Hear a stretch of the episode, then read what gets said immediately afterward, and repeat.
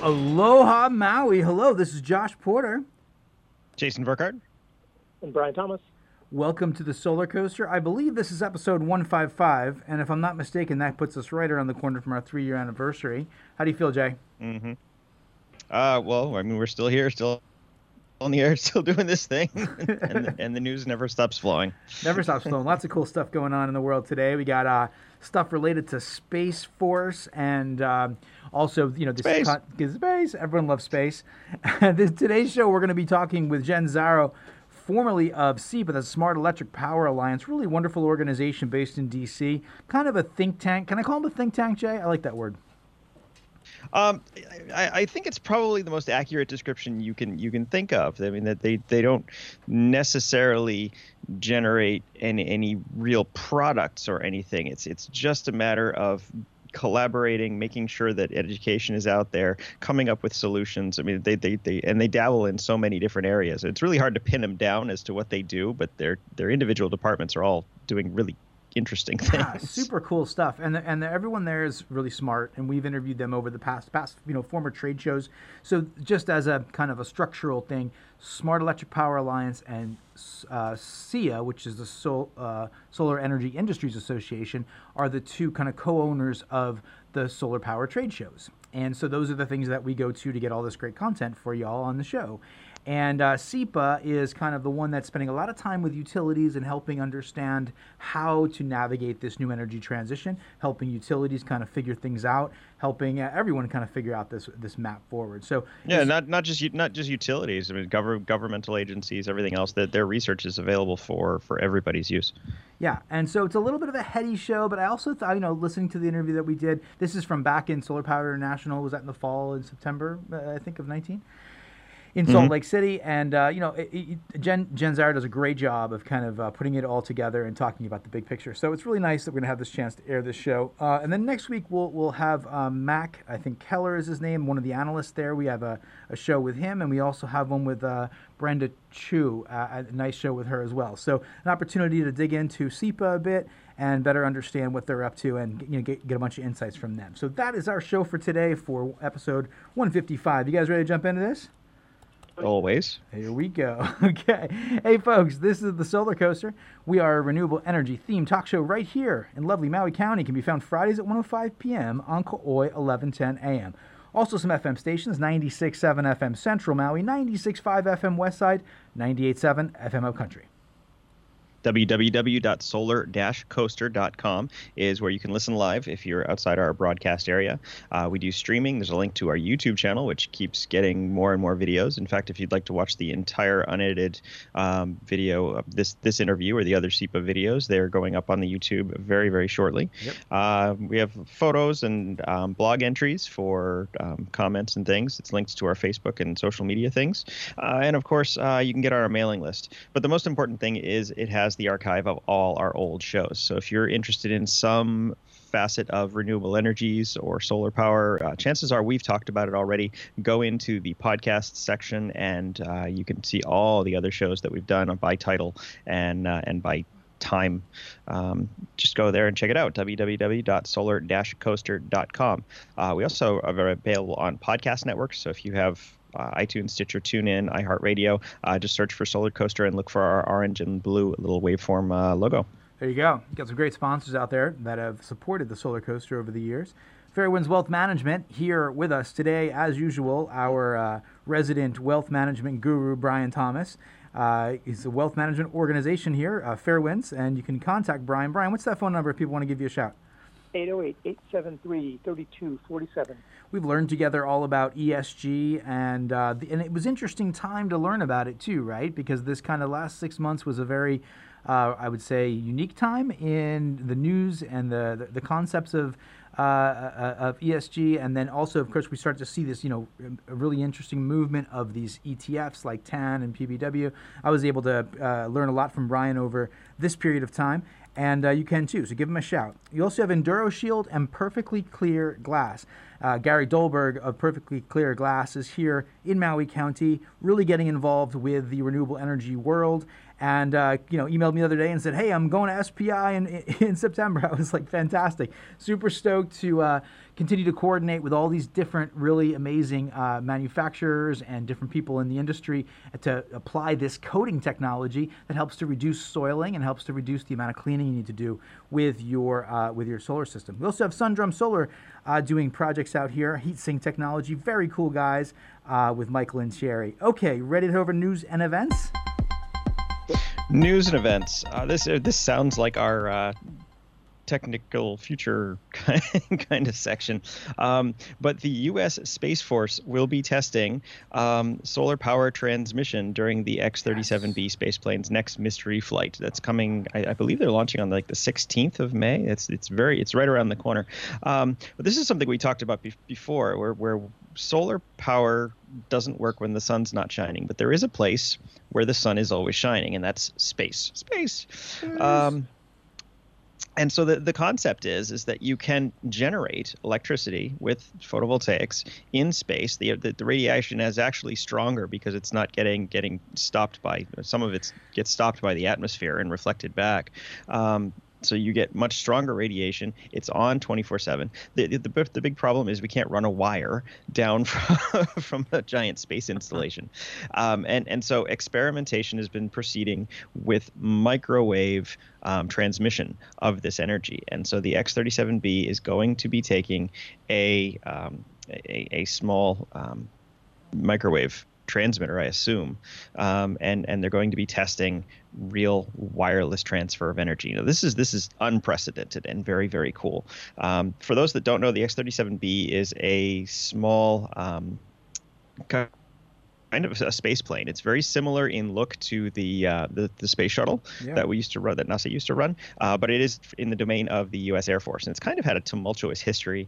It is much smaller. It is fully robotic, but it does very, very long duration missions. I mean, it's been these space X-37s have been in space for more than 7 years total mission time.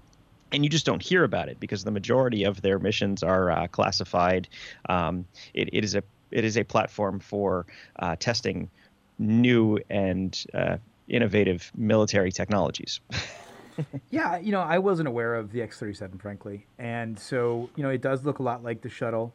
You know, and the fun thing about this notion of transmitting energy down from space. I mean, I was talking to Brian earlier about it, and I remember us covering this, you know, maybe a year or so ago, Jay, in some of our news sections, and then getting more into the details of how it might work. I think there might have been a Japanese company playing with the idea for a while, or a Chinese company.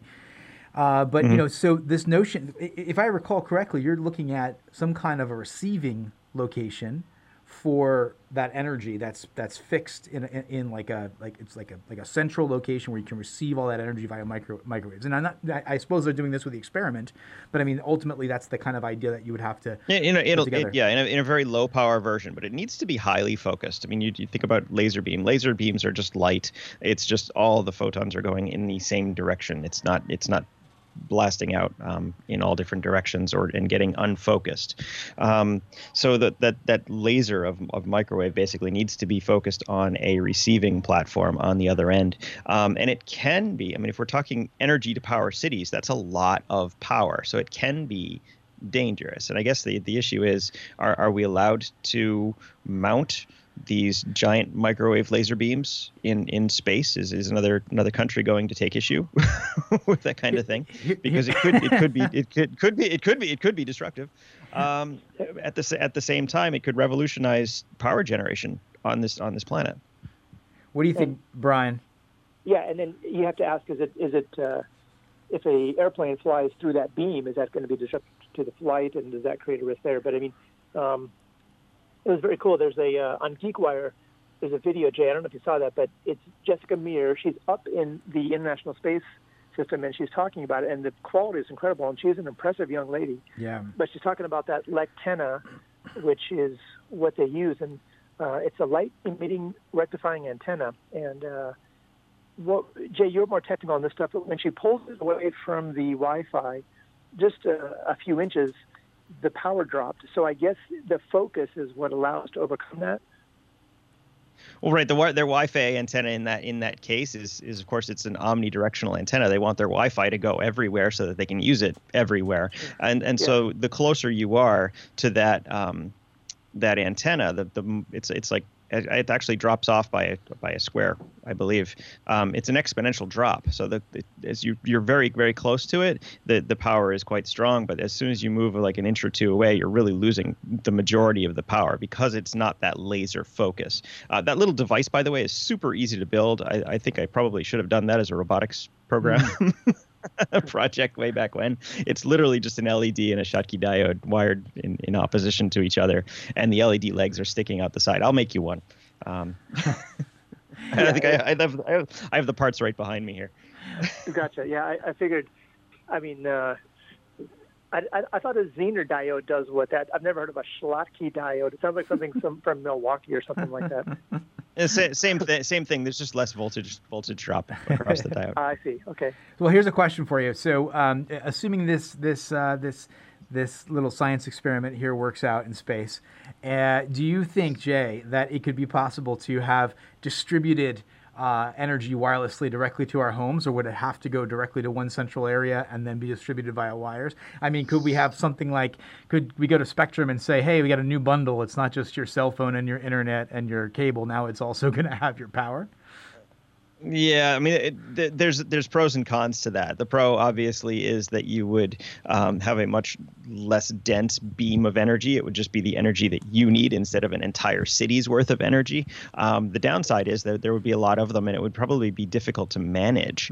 I would expect we're going to start with a kind of central generation in space, central receiver, and then distribution, as opposed to direct energy transfer to everybody's houses. You'd basically be bathing the planet in microwaves, which I don't necessarily think is a good idea either. Maybe not the best solution. Okay, well, very cool stuff. No, not at all.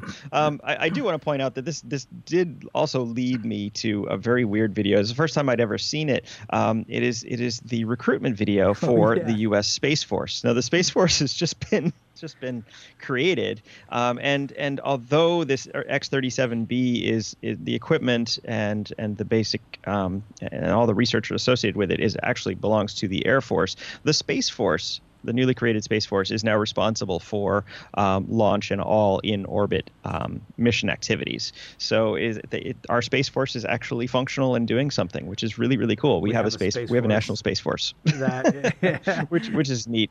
And it was the first recruitment video that I ever saw that actually like spoke right to me. It's like, oh, I actually want to join. This is cool.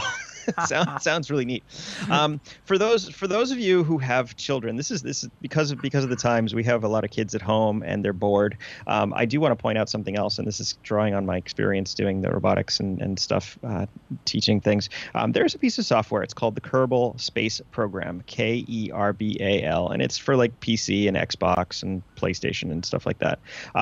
But it is a real physics-based kind of I almost want to say Minecraft for space, but it's not like Minecraft, like you're building stuff. They give you all the existing equipment that we've used over the years in the space program, and then you get to assemble your own rockets, which is really, really cool and teaches a tremendous amount. You basically learn rocket science by accident by playing this game. And so I would recommend anybody who has children at home and they're bored and they want to do something with space and they're interested in space, look up the Kerbal Space Program because it's an awesome piece of software. And they have a new version 2 coming sometime this year. How do you spell that, Jay? I don't. Kerbal Space Kerbal. Program. Kerbal. Yeah. I don't. Everybody always asks me, did you write that game? It's like, no, I did not. I just like it. So I'm just telling you it's out there. And if you have children and they're bored, this is where you want to plug them in. We'll check it out. We'll check it out right away. That sounds really good. Okay. Hey, Brian, you want to talk a little bit about what's going on in the markets this week? Yeah. You know, we talked about before in Q4 of 2019, we talked about ESG, environmental, social, governance, investing, and how there's massive amounts of asset allocators, assets essentially being directed to that space, and it of course got hit. And one specific vehicle we talked about was an ETF, exchange traded fund. Ticker symbol is TAN. You can look it up, TAN. And that did pull back with everything else, and of course it's rising with everything else here too.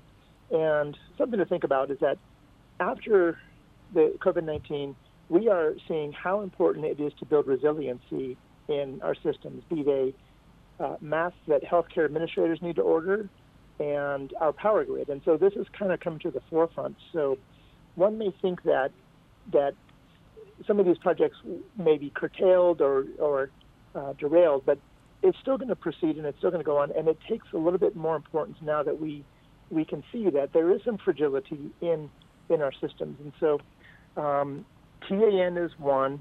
Another one that we have on in the past is a renewable energy ETF that has solar and wind and some other stuff.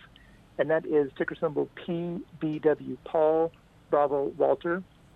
These are not recommendations, of course, but if you wanted to participate in the space, you can look at those. You're welcome to call me. I can talk about other stuff. But the ESG trend is still moving along. And so, you know, it's an amazing time because the market's actually pretty strong. At the same time, that Main Street and unemployment is hitting numbers that we wouldn't even think were fathomable. So 30 right. million unemployed in our country. So it's kind of a bizarre time. It is. And I remember you talking, you know, because we were here exploring ESG and exploring these different ideas about investment over the last, I'm going to say 6 months, just I'm not really sure how long it's been now. And, you know, you were talking about how the economies are very fragile. And you had a lot of language about why. I wouldn't try to replicate that. But, you know, now we're in this time where it's kind of that has popped and we're in this situation now. So it's interesting to, after all that discussion, to be here. You know, when you talk about ESG and about, you know, for example, the renewable energy revolution, I want to just touch base on one article that I think is kind of interesting related to that and this time. This Reuters.com, U.S. health coronavirus economy, green recovery can revive virus-hit economies and tackle climate change, study says. So there's been a study conducted with hundreds of different experts, 700 economic stimulus policies, 231 experts from 53 countries. And they're basically saying, similar to what Will Giese and Allison from over at HSCA wrote in Civil Beat last week, and we covered it, the results suggest that green projects such as boosting renewable energy or energy efficiency create more jobs, deliver higher short-term returns, and lead to increased long-term cost savings relative to traditional stimulus measures. So at this time, when we're looking at how to bolster our economies, how to diversify our economies, make them less fragile, and take some of that that stimulus money and point it in the right direction, this could be the way to go, folks. I tend to, of course, support that, a little bit biased, but I love the idea of creating a new green economy at this time. What do you guys think? Jay? No, it absolutely needs to be done. We cannot use this as an excuse to backpedal. We've been making so much progress over the last decade in solar and renewables. Yes, we have other concerns, but we can't let this be forgotten.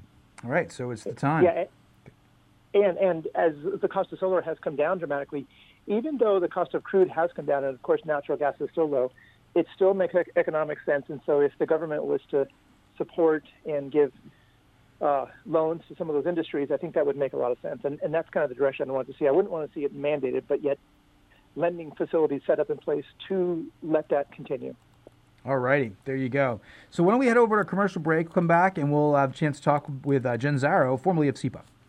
Enduro Shield glass protection is the cost-effective way to help protect your PV investment, reduce cleaning needs, and help maximize power production. Enduro Shield prevents etching, helps reduce soiling and debris buildup. At only 2 molecules thick, Enduro Shield is optically clear, UV transparent. A one-time application provides up to 10 years of durability. To learn more about the coating, visit enduroshield.com/solar. You can request factory application or on-site by certified technicians like the team at Perfectly Clear. In Hawaii and for on-site applications in Western U.S., visit perfectlyclear.glass or call Gary at 808-280-9422. That's 808-280-9422.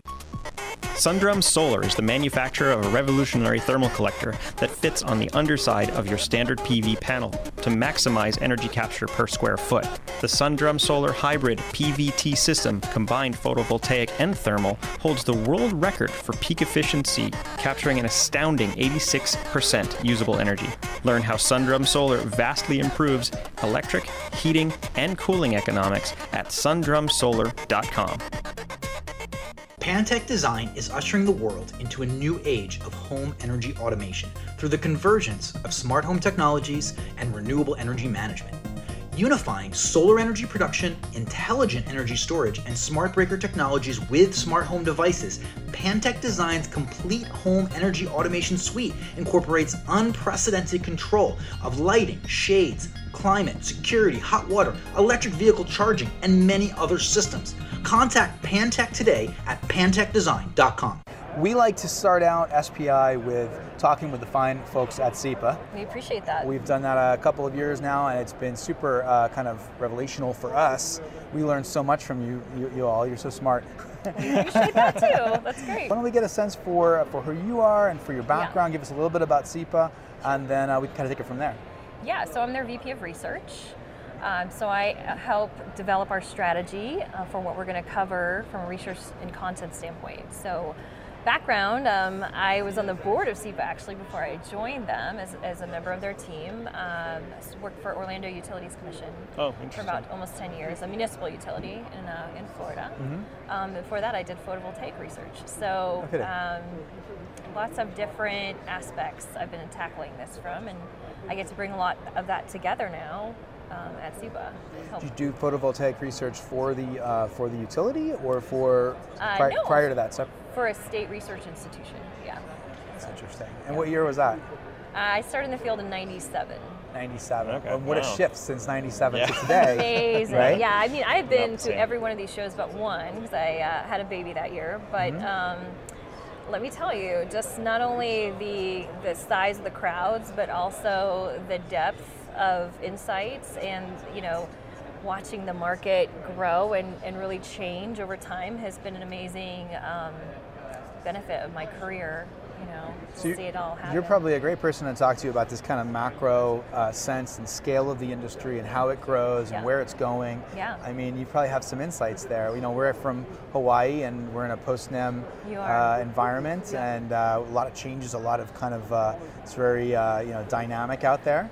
Yeah, you guys are. You're being very nice. You're being very generous with your language. You are on the cutting, bleeding edge, unfortunately, unfortunately, right? Yeah. Right. So someone has to do it. That's right. Is the deal. And I think the environment really lends itself to that. So that's why we are where we are. That hop, you know, from what's going on out in Hawaii to the mainland, and looking at the whole industry that Jen has eyes on, is really interesting, because if you can you imagine what's happening out there? 80% of permit pulls being having storage, for example, happening in California or Florida or New Jersey or New York, right? That's a whole different world, and that has a lot to do with, you know, I guess you'll be able to see some of that. So we're excited to learn from you. Yeah, it's been very exciting the last couple of years, especially with the focus on grid modernization as one of the core drivers, and just the, you know, 10 years ago when we were talking about solar penetration, we were talking about single-digit percentages. We are so far beyond that today. We're talking now about how do you get from 80% to that 100% renewables line. You know, we were not even we were not even having these conversations as a possibility 10 years ago, 5 years ago, and you know, a lot of things have happened and the markets make that possible. And you know, you guys in Hawaii, for instance, have really proven folks wrong. You've shown that you can do it. There are pain points along the way, and we thank you for working your way through those for us. Oh, I appreciate that. You in California. But the fact is that instead of talking about if it's possible, we're now talking about how it's possible and how to make it the most cost-effective method to go forward.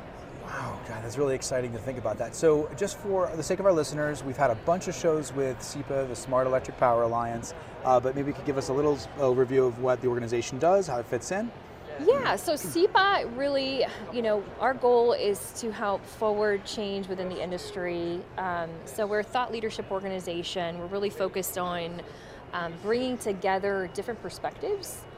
So while we focus on the utility business models and things like that, what we're really trying to do is bridge the gap and build this conduit between industry and other stakeholders and the utilities, so that they respond in a way that is positive and productive and actually, you know, good for change. The utilities. Yeah, so making them sort of understand the benefits and pitfalls to not being part of the conversation, bringing them into the conversation, and bringing them into a player in the market as offering solution sets.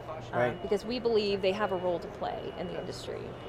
And we want them to come at things not from a defensive position, but from a proactive position, which is really what we focus on, getting them over that hump of kind of that terror of things changing very quickly in this environment, which they are changing very quickly, much faster than ever before in their history.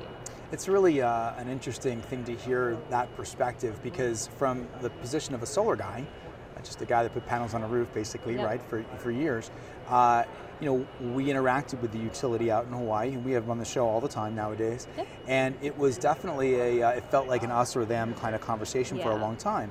So that's changing considerably now, and then, but that arc can be, there's some pain points in there, and so if you can smooth that out for other you know, sections of the industry, other states, other utilities, that's a super valuable service to everyone, because that gets us close to renewable energies without, you know, companies getting 86. That's the win-win, right? I mean, that's what we want to see. This isn't about, you know, putting utilities out of business, and it's not about putting the solar industry at a disadvantage. It's about how do you work through the actual process of change. So really what we consider ourselves to be, beyond just a thought leadership organization, is a change management leadership organization. I have a question for you that's kind of specific to this. So I think that the initial thought can be from the utility perspective, oh no, our business model's changing, how are we going to adapt, how do we do this, we don't know what to do. Right. I think that notion is there. Yeah. But what we're seeing recently, and I brought this up on the show a couple of times, are impact investment groups, venture capitalists, identifying the grids as the breakout winners of the next couple of decades. Yeah. Specifically, I'm talking about Jeffrey Ubben's of Value Act Capital buying something like 2% of Hawaiian Electric companies back in October of 18. Yeah. And when he talks about this, on like CNBC kind of stuff, right? He talks about it in a very different way. So he's identifying a tremendous value in the utilities, and that maybe they're not even defining in themselves yet, or maybe you're helping them define in themselves now. Yeah, I mean, one of the things we really focus on heavily in our work is the future role of the utility. Right. Because they are the infrastructure providers, and they also have this, whether, you know, you like it or not, they have a very strong connection with the customer, you know? Client relationship. And so they, you know, even if you're buying an electric vehicle and you put in the charging infrastructure and something goes wrong, who are you likely to call? Yeah. You know, so having that sort of trust, now I know because it's monopoly often that makes it harder, but at the end of the day, there's a known quantity there, and you know, people consider them to be a trusted advisor, despite what their power bills may do to them.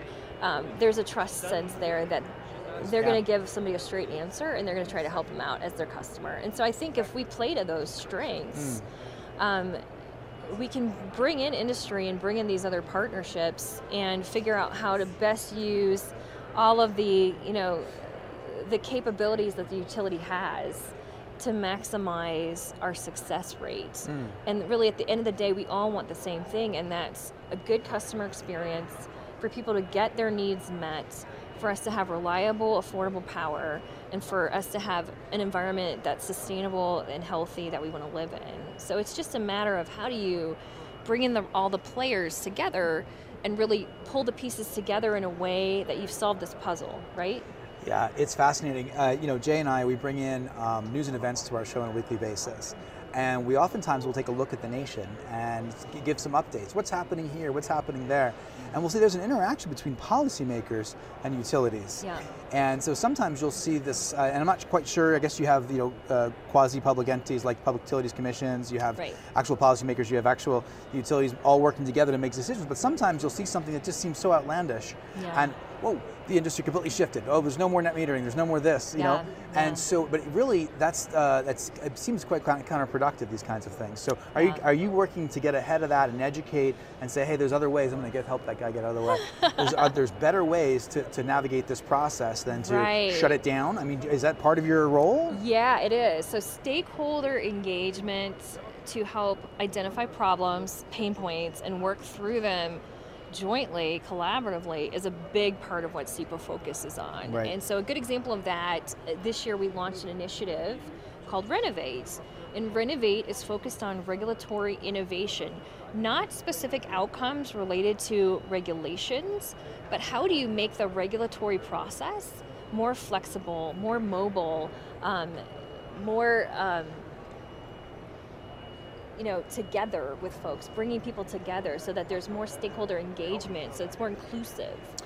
Okay. And so part of that is identifying, net metering is a good example of that. Okay, well that's one issue, one way to deal with it. Let's tackle the problem, take a step backwards, and what is it that we're trying to achieve? If it's growth of solar and getting people comfortable, what are other ways we can come at this? And keeping net metering on the table even, and figuring out, well, what are the real problems with it, right? What are the real pain points with it? And having that open, transparent discussion with everybody at the table, being honest and frank with each other. That's for us to facilitate that conversation and help identify the win-wins, the joint outcomes, the things that I would say everyone can agree with. That's what SEPA really focuses on. That's exciting, and maybe there are opportunities for the rest of the country to take a look at the process that Hawaii's been through. Yes. And then say, hey, this is some of the things that happened here. Yeah. We can probably avoid some of these pain points. Right. And, you know, when I think about it, some of it's fairly obvious, like to us, I think, because we live through it. But you know, you have NEM, it goes away. Then you have the opportunity to do self-supply, but technology doesn't exist for that. That's right. And then now there's all these different tariffs, which in a sense look like we're spoiled for choice. Oh, that's exciting. That's great. But the implementation of that, and understanding that, and the asymmetry between the solar installer or the company that's trying to be able to explain the value proposition of six different tariffs and the different types of technologies, it's just there's this massive asymmetry between the people that need these systems and the people that are trying to sell it or deploy it or install it. Right. So I think that's so important to evaluate too, right? So I think in Hawaii, unfortunately, sometimes you guys learn the hard way had to learn from your mistakes and then fix it on the other side, which you did though. And I would say you're so much further along in Hawaii than in other states. So it was a painful process, right? Mm. But I think one interesting thing that we're seeing is sort of this journey mapping idea, where you're walking through an idea from start to finish, sort of rapid prototyping, and you're thinking through what is the experience of each of the stakeholders. So you've got a journey for the customer, right? You've got a journey for the PV installer manufacturer. You've got a journey for the utility. You've got a journey for the rate maker. And they all are thinking about this. So you're walking through this prototyping process to see what are the outcomes that are possible to avoid some of those challenging pitfalls of just rolling something out and then it hasn't really, you don't understand the impacts to a particular stakeholder group, which then can throw a fly in your ointment. Well, very exciting. Well, what are some examples? Jay, jump in at any time here. But what are some examples of utilities or of kind of success stories of that? I mean, are you seeing that in, I can think of a couple that might pop up, but I mean, what are you seeing? Yeah, so we are seeing some really good stuff happening. There are a few utilities that are doing this right now with their interconnection processes, right? So solar interconnection has often been a very serious pain point. In Hawaii especially, right? Jeez. Because there were concerns that the engineers were having about the capabilities of the grid itself, right? And then there were concerns about the pace that the utility employees were getting interconnection applications for, right? But then you didn't want to slow the pace of growth for the industry at the same time, so you're balancing all of these different issues. And quite frankly, you had to figure out who is missing what information, like where are the stop gaps to make this, to be able to improve this process. And so without doing that sort of journey map and figuring out, doing a gap analysis to understand where those pain points exist and then what you can do about them, it's really hard to make that a better situation, right? So I'm envisioning you going to a community like, I don't know where, pick a city, right? Yeah, we're doing this now. And you sit down with all these stakeholders in the actual environment and then you start to walk them through this. You called it journey mapping. That's a new term for me. Yeah. So journey mapping it and then saying, this is how this might look over the course of X period of time. Yeah. What are your pain points? What are your experiences that you think you might have? So that's really what we are trying to do, is guide the industry toward successful change, successful evolution. And we're doing that on multiple fronts. So, as I mentioned, Renovate is one way we're thinking about the regulatory process as a pain point, right? How can we solve some of those issues with the pace of change, their ability to approve pilots, people coming in with the right sets of information to educate regulators on the why, and also to educate stakeholders on the why and make sure the stakeholders are part of that conversation before it gets to the point where there is a commission hearing. So kind of getting in front of some of that is what we're working on. Have all the information they need. Right, and then we're working with the standards organizations as well from an integration standpoint to make sure things can talk to each other and things can actually work. About this. Yeah, so yeah. Interoperability, right, and communication standards and control standards. So the more solar that you put out there, the more storage that you put out there, and the more flexible load, which is what we call demand response, that you put out there, at these different nodes all through the system, the more critical it becomes to have communication and control infrastructure that the utility has to invest in and that the provider of these technologies has to invest in, and they all have to communicate together seamlessly to get that reliability and that customer satisfaction. So there's a trust factor there as well that you have to work through on all sides. What are the jurisdictions? Is this a national focus? Is it bigger than that? I mean, what is it the kind of boundaries? We primarily, I would say it's U.S., but we also are looking at things that are happening in other markets for insights. So we've gone on fact-finding missions, we call them. Mm-hmm. We've met with the folks in Australia to understand what they have gone through, what went well for them, because they're ahead in some cases. Southern Australia, for instance, over 40% penetration of renewables in certain areas, over 50% penetration. Tasmania is another example. And it's happening, they're getting it done. So what did they do well? We want to understand how they got to that point and what were their pain points along the way and where did they fail so that we can take that back to the US. Mm-hmm. Same with Europe. So right now in the UK, we're looking at performance-based regulation. Mm-hmm. Okay, well what worked well there and where were their pain points? Like they had issues with building a value case for storage under certain circumstances. So we want to understand that and take that back to the US. Got it. Super valuable information. Let me step kind of. You're looking at a very high level. Let me ask you a very, very high level question. When we think about climate change and the recent reports that are coming out saying we've got a decade in front of us, maybe window. Yeah. Right now we have Greta Thunberg. Did I say that correctly? Greta. Yes. Greta. This really inspiring young activist from Norway or Sweden, Norway, I think. Norway. And so she's in, I think, New York right now. Just came over on the Monaco's royalties yacht, I think, right? I just read about that. That's quite a trip. Carbon free, just a sailboat, basically, right? So you've got. What is your sense on the rate of change? Jay and I try to really get our head around how much solar do we as a society need to be deploying to make an impact? Because this is one of the big questions. It is, and at what pace? And at what pace? Right. Do you have a sense of where it's going? Do you have a sense of our limitations right now? Yeah. And Jay and I really don't the boundaries, we kind of push it out to just find the answers. So we spent a lot of time talking with the physicists at ITER in the south of France and a lot of fission physicists and trying to understand what role that may play as well. So what's your sense on this whole big picture? So I think big picture, the pace of change is becoming almost this exponential, hockey puck, right? I mean, we're seeing the change happen. I've been in the industry for over 20 years.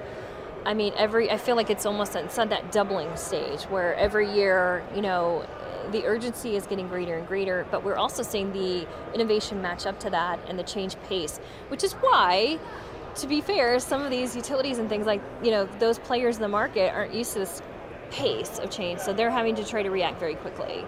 The good news is they are. We are seeing more and more every week commitments to carbon reduction and renewable energy percentages. And so I never in my wildest dreams imagined that we would be at a point where cities by themselves were standing up and saying, we're going to be 100% carbon free by 2030, by 2040, by 2050. It's almost a competition right now. It is, it is. Right? Now the trick will be, how can we help them get there? How can we help them achieve those goals, right? And that's where you have to, we're taking a three-pronged approach. The the markets, so the regulatory frameworks, you know, the business models around that, and then the physical, technical integration of that. Mm-hmm. I will say I think it can be done. I think what we're going to do is we're going to be this point where you, I think right about the 80% mark is where you're going to see the challenges. 80% renewable energy adoption? Yeah, mm-hmm. I think, and it's got to be a holistic solution. Like it can't just be all solar.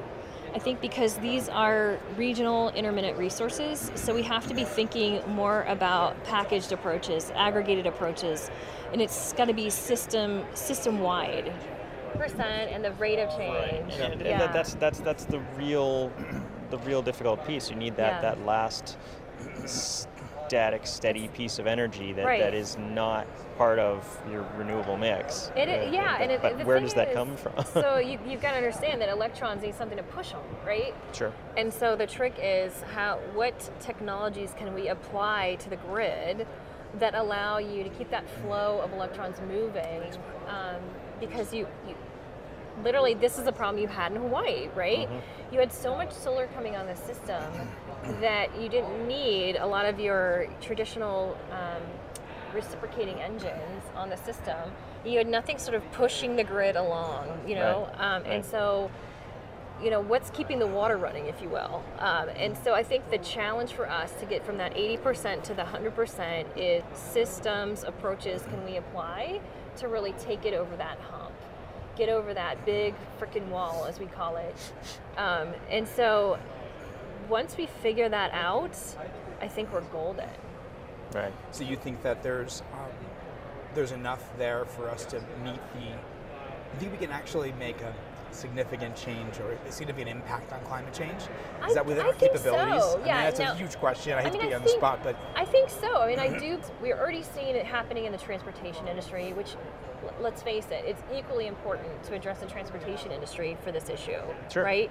So we're seeing vast improvements in the capabilities, the range of electric vehicles. It's moving from beyond just light and heavy and medium duty fleet. It's moving on to now aircraft, and the shipping industry is going to be also critical. So we're seeing all this amazing progress being happening on that side, but how do we power it? So if you go that was my biggest concern, is that if you electrify everything, where's the electricity coming from? That's right, yeah. So I think, again, you have to take this sort of aggregated look at things. You're going to need other players in the market, whether that be biomass gasification, you know, in a low oxygen environment, or whether it's wind power that you're now able to site due to technology improvements, you know, in different places that you weren't be able to site it before. Sure. Pairing it up with storage, and then what I think is the most interesting technology change that I'm watching right now is the growth of this demand flexibility. So these intelligent loads that can be more responsive. So if you've built, let's say you've built your highly efficient home, and now you've got a system where you can tell your lighting system how to act. You can tell your thermostat how to act. Sure. You can bundle them all up together, and then with your electric vehicle in the garage, and tell everything when it's supposed to come on and off to really suit the best conditions for the grid.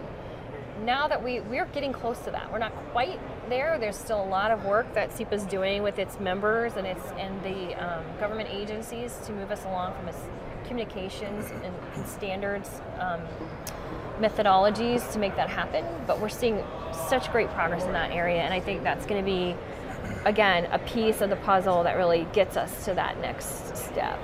I've heard people that talk about our perceptions of our own capabilities in terms of this 1 year and 10-year thing, right? Mm-hmm. So in 1 year, we overestimate what we can accomplish. Yeah. And within 10 years, we underestimate what we can accomplish. Yeah. Now, it just so happens that 10 years is an important window to us right now, right? Yeah. Do you feel like we're underestimating what we can accomplish? Because the reason I ask that is there are scientists we're talking to saying, we need fission in order to do this thing. Yeah, we're not going to be able to make it. It's not mathematically within our capabilities. Sure. So I wonder if, do you feel like there's a route forward that are we underestimating our capabilities as a species? Can we do this thing? You know, I think there are a lot of possibilities out there, right? I can't say for certain because I don't have the crystal ball. If I did, I wouldn't be working here, right? But I do think that we are being proven wrong on so many occasions. Yeah. Hawaii is a good example of that. Australia is a good example of that. Costa Rica is a good example of that. Right. I mean, Norway, you're seeing it happen where they said the grid can't handle this or we can't do this, and then we've done it. Mm. So I believe with the right tools, the right stakeholder engagements, the right mechanisms, we can accomplish our goals, these goals that people are setting out to achieve that carbon reduction down to zero. And I think we can have a real, true impact on climate change. Yeah. And if you look, I mean, everyone's on board across the entire world that climate change is an issue, right? Yep. So cities haven't slowed down, states haven't slowed down. We're still all moving with great momentum towards this goal. I think we got a good shot at it. And we're going to be able to hear more today at the keynote. It's the role of clean energy in an integrated decarbonization strategy. I had to learn that yesterday for our thing. So that's specifically one of the areas, right, we didn't look at. And I think those are two key words, right? Integrated strategy, right? You cannot go this alone, nor should you. We've got to all work together if we're going to be successful. So can we? Yes. But it's going to take commitment from all the players in the market. All the stakeholders are going to have to get together and identify those win-wins. That's how we get there. At the end of the day, we bring everybody together. We're stronger together than we are trying to fight for our solution or their solution. We've got to do this together. Sounds like a great way to wrap it up right there, right? This is Jen Szaro with the Smart Electric Power Alliance. Thank you so much for taking the time to talk with us. And we got a couple more meetings with your staff coming up. So. We look forward to that, too. Very much appreciate it. Thanks for being here. All right, that was Jen Szaro. Really a bit nostalgic, Jay, you know, looking back on SPI at this stage of the game. What do you think of that interview? I try not to look at that any other way than what it was, and we'll get back there. Mm. I mean, the trade shows are always great. We meet such interesting people, and they are doing deep, insightful analysis, and then just sharing it with everybody, which really helps progress of everybody. Yeah. For sure. And we're going to get a chance to speak with two additional staff members. Well, we already did. We're going to air those shows probably next week. That's Mac Keller and Brenda Chu. So it's an opportunity to learn more from these fine, really smart folks at SEPA. You also want to just they do different areas of research, so it's not going to be the same conversation again. They do very different things. Yeah, these are playing a critical role in kind of helping our society transition to renewable energies. There's no that's what they're doing. Hey, you know, and like you said, it's we learn a lot from them at these trade shows and events. And now a lot of these events are being canceled over the course of the next few months as this COVID-19 crisis gets kind of understood better. But there are different approaches to how these organizations are trying to kind of keep moving forward. One of them is there's an organization, what is it? It's on Solar Power World Online. Where's that article? And they're doing a virtual Midwest trade Solar show. Expo. Yeah, they're doing a virtual trade show. And virtual in the truest sense of the word virtual, like 3D virtual immersive conference. I mean, what do you? I think it's, you know what I like about this, outside of the fact that we just like virtual stuff and it's kind of fun and neat, but I mean, we get a chance to try out the technology and see how effective it is. Imagine closing deals in that space. I mean, you've had these kind of Second Life, and I know you're going to say that, but these kind of Second Life, you know, environments in the past, but now they're being brought to bear, right? These are things that we actually have the chance. People are like, well, I got to do business somewhere. I might as well try it out in here, and you're going to get a chance to see what that's like. I'm super excited to learn more about this. Yeah, I mean, this is really interesting. It does look a little like Second Life, like I said, which is an old piece of software that people, you'd make their little avatar and wander around in a virtual environment. But they are truly building out a trade show, 3D virtual conference space where you will show up with your little avatar and you can wander around, but literally listen to the conversations. They're actually listing right here that says headphones are strongly recommended so that you can hear the 3D audio of conversations. So it's literally like wandering through a trade show, hearing some kind of conversation, and then just like inserting yourself in. Oh, hey, you're here. I hear you're in storage. What's going on? Check that out. So and there's no reason why you couldn't use a headset. Like if you have a Vive, you could use your Vive, right? That really depends on the software, whether it's headset aware or not. You're talking about a head mounted display, not a headset for audio, which is not what they were asked. They were talking for audio. I honestly don't know. I couldn't figure out whether they were actually using Second Life or it's some other proprietary something. It doesn't say what it is here. You just have to go and they will give you a download link. So I'll have more information next week, I guarantee. Very good. We also you can check it out. MidwestSolarExpo.com. No spaces. MIDWESTSOLAREXPO. So MidwestSolarExpo.com. That sounds like a lot of fun, and certainly something interesting to do during these strange days. You know, on another front, of course, we have SETS, the organizing body for Solar Power International North America Smart Energy Week, making some really interesting moves. They have this new kind of section, this new kind of area. I think it's called Think, Innovate, and Connect. I Think, Engage, Connect. I got to check that out. It's on their website. But we're doing a webinar on Thursday, May 14th at 3 p.m. Eastern Time, organized by Solar Power Events. And this is Business Perspectives, Navigating the Current Solar and Storage Market. So this is basically a Solar Power webinar, Solar Power Events webinar that the Solar Coaster is going to be hosting. So I'm stoked about that, Jay. What do you think? I'm looking forward to it. I mean, it's the first time we've hosted anything else besides our own show. Yeah, and so we're going to be talking with a couple of different people in the space. There's an analyst coming on from this really great organization. DNVGL is the name of the organization. I think it's based out of Oslo. And then we're talking with some of our compatriots and friends over the years from the Solar Coaster, and possibly having them come on and share their expertise and experiences with how to navigate this overall period of time. So yeah, I'm looking forward to checking that out. It is going to be decidedly business focused, but if you are interested, where can people to get on the webinar? Yeah, solar. Okay, so if you just Google Solar Power International, you go to their main website, and then you can navigate to the Think and Engage content library and Think, Engage, Connect area. And then there's a sign-up section right there, and it's really straightforward, and it doesn't look like I don't see any cost or anything. So it looks like it's pretty simple. They just want to be able to keep everybody kind of informed. So yeah, that'll be a good time. Sounds like fun. I'm looking forward to it. I'm being chosen to do that. I think that's pretty prominent task. Yeah, they give us a little nod there, thanks to the Solar Coaster. Gary, how are we doing? We got a minute or so? Minute and a half, gentlemen. Okay. Can I talk about Griff, please? Can I talk about Griff? Go for it. Go for it. Okay. So the Idaho News, KIVI-TV, is actually talking about a Boise man who, I guess he runs a solar company, Awaken Solar, in Boise, Idaho. But he has outfitted a giant trailer with solar panels, and he is now going to be traveling the U.S. in a big solar-powered truck. And the truck is named Griff. Is it actually an acronym? Really cool. He's not that I can find. It doesn't seem like it. They have some stuff on their page, but it doesn't seem. It's literally just a name. But it has some really interesting features. Apparently, it generates more because it's a big box truck. It is completely covered in solar. You can see it on their awakensolar.com website. Look up Griff. They have some aerial videos, but it's got solar panels over the cab, solar panels down the sides. Those are those vertical panels that we always talk about. His early morning and late day curves must be fantastic. And of course, all over the top. But it actually generates more energy than the truck can use. So he says that you can charge, that people step up and charge their cell phones. It's capable of charging electric vehicles. I don't know what kind of charger he's got on board. Sounds really cool.